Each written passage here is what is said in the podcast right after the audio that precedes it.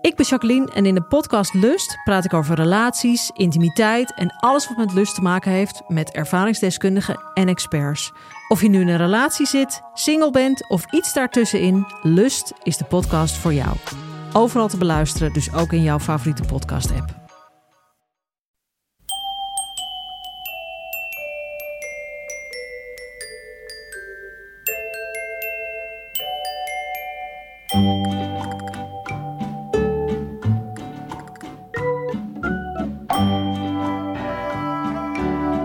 Welkom bij aflevering 252 van Echt Gebeurd. De podcast waarin waargebeurde verhalen worden verteld door de mensen die ze zelf hebben meegemaakt.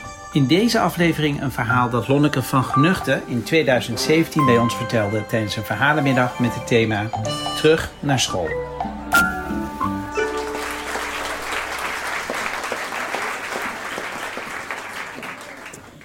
Ik eh, neem jullie mee naar het Noord-Brabant van de jaren 80.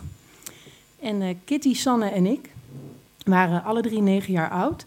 En wij waren elkaars beste vriendinnen. We speelden samen met de Jojo en de Lolobal. En met Smurfensnoet. En met Aerobic Barbie. En we playbackten ook met z'n drieën Madonna. En dat deden we op de kamer van eh, Kitty. Want die had daar de beste kamer voor. Er zat een ghetto blaster, cassettebandjes en overal posters van Madonna. En had ook een beetje het haar van Madonna, zo punk, zo noemden wij dat, als dat een beetje overeind stond, je haar. En ze had ook zo'n stonewash jeans spijkerjasje van Madonna. En uh, Sanne en ik hadden gewoon paardenstaarten, beetje als dit. En we waren in het achtergrondkoortje. En we deden ook tijdens de weeksluiting, deden Kitty en ik altijd samen toneelstukjes. En dan gingen wij gewoon een half uur door. Want bij ons op school mocht je zelf bepalen hoe lang je toneelstukje duurde. Want bij ons op school was iedereen gelijk. En we zongen ook liedjes tegen discriminatie en tegen zure regen. En kinderen waren ook niet dom of slim. Want als je toch bleef zitten, dan uh, was het niet omdat je dom was, maar omdat de juffrouw jou had uitgekozen om assistent te worden van haar. Dus dat je een extra jaar haar mocht helpen. Maar we mochten ook niet zeggen juffrouw of meester. Je moest gewoon zeggen Mieke of Jo of Theo, want iedereen was gelijk. Maar aan dat gelijkheidsprincipe kwam een einde in de zomer dat we tien werden. Toen kwam er namelijk een, tien, een nieuw meisje in de klas en ze heette Mariette. En er werd gezegd dat ze uit een stad kwam. En ook nog van boven de rivieren, tenminste dat zeiden ouders van kinderen. Ze wisten helemaal niet waar de rivieren waren. Maar daar kwam ze dus vandaan. En ze had een bobkapsel. En ze had ook als eerste van iedereen een buitenboordbeugel had ze. En ze had hele grote truien van Oi Lily. Dat kennen we van Kinderen voor Kinderen. En daar had zij alle cassettebandjes van. En ik weet nog steeds niet hoe het kon, maar binnen de kortste keren liepen wij met z'n allen, de hele klas, liep achter Mariette aan. Letterlijk. Want ik herinner me dat we in, de, in het speelkwartier in een lange sliert op het schoolplein achter haar aan liepen, eigenlijk in de Polonaise. Maar we zeiden niet paard in de gang of alaaf. We zeiden met z'n allen, Kitty mag niet meedoen. Dat zongen we, want dat had Mariette bedacht. Kitty mocht niet meedoen, dat was het lied wat we zongen. En Kitty stond in haar eentje op het schoolplein. Maar die heerschappij van Mariette, die beperkte zich dus niet tot het schoolplein, ook daarbuiten. Want ze ging ook tegen ons zeggen dat Kitty stom was. En als wij vriendinnen met Mariette wilden worden, moesten we Kitty laten vallen, want zo heette dat toen, als vriendin. En ze zei ook, Kitty heeft stomme haren, stomme kleren, haar posters zijn stom, Madonna is stom. Jullie willen gewoon echt niet meer met haar spelen. Dus zo gebeurde het op een dag dat Sanne en ik op straat liepen met Mariette. En we waren bij de snoepmeneer langs geweest.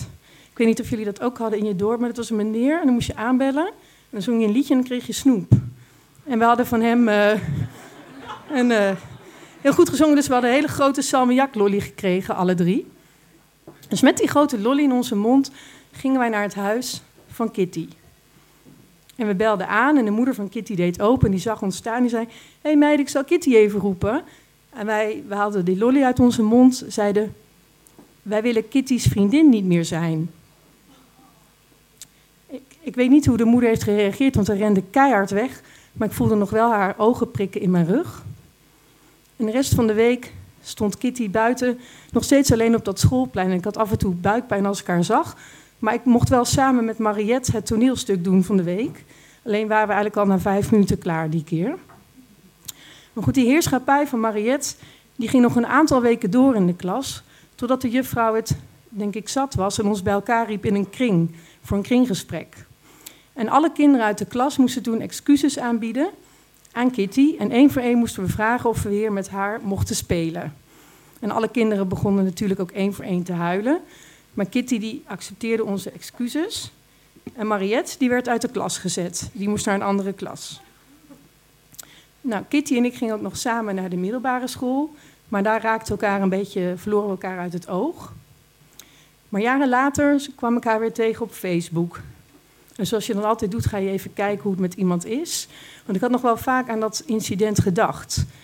Maar ik zag, nou, ze had een hele knappe man, ze had heel leuk werk, ze had hele leuke kleren, ook heel leuk haar. Dus alles ging heel goed met haar, zag ik. En ze werden weer bevriend en we hadden af en toe chat of een berichtje. En gelukkig begon ze nooit over dat incident met de lollies. Dus ik dacht, oh, gelukkig, het was ook een heel klein incident. We waren heel jong. Dus logisch dat ze dat ook gewoon vergeten is. Vorig jaar bestond de school 40 jaar. En was er een reunie. We hadden al een beetje gechat met wat mensen die zouden gaan. En de avond voor de reunie keek ik nog even dus op Facebook en zag ik op de tijdlijn van Kitty een bericht. En ze schreef: um, Morgen is reunie van mijn basisschool. Ik heb er heel veel zin in. Het was een hele leuke school. Ik heb er een hele leuke tijd gehad. Ik was een heel vrolijk en onbevangen kind. Tot het moment, de dag, dat mijn uh, beste vriendinnen voor de deur stonden. met een grote lolly in hun mond. om te zeggen dat ze mijn vriendin niet meer wilde zijn. Ze was het dus niet vergeten. Dus ik stuurde haar meteen een bericht.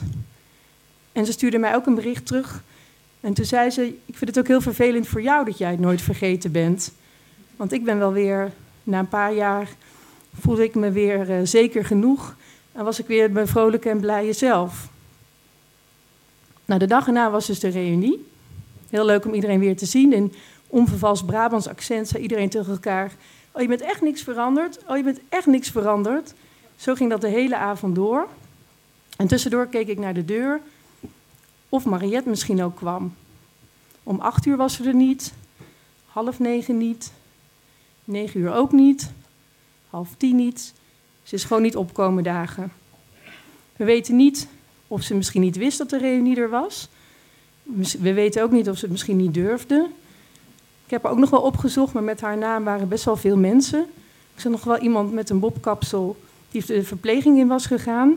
Misschien was zij dat, we zullen het nooit weten. Dus ik heb eigenlijk altijd nog steeds dat ene puzzelstukje van het verhaal niet uh, rondgekregen. Maar het enige wat ik dus jullie eigenlijk zou willen meegeven is als je ooit op straat loopt en je ziet een paar meisjes met een hele vastberaden blik, eventueel met lolly in de mond, naar een deur lopen, zeg tegen ze: doe het niet.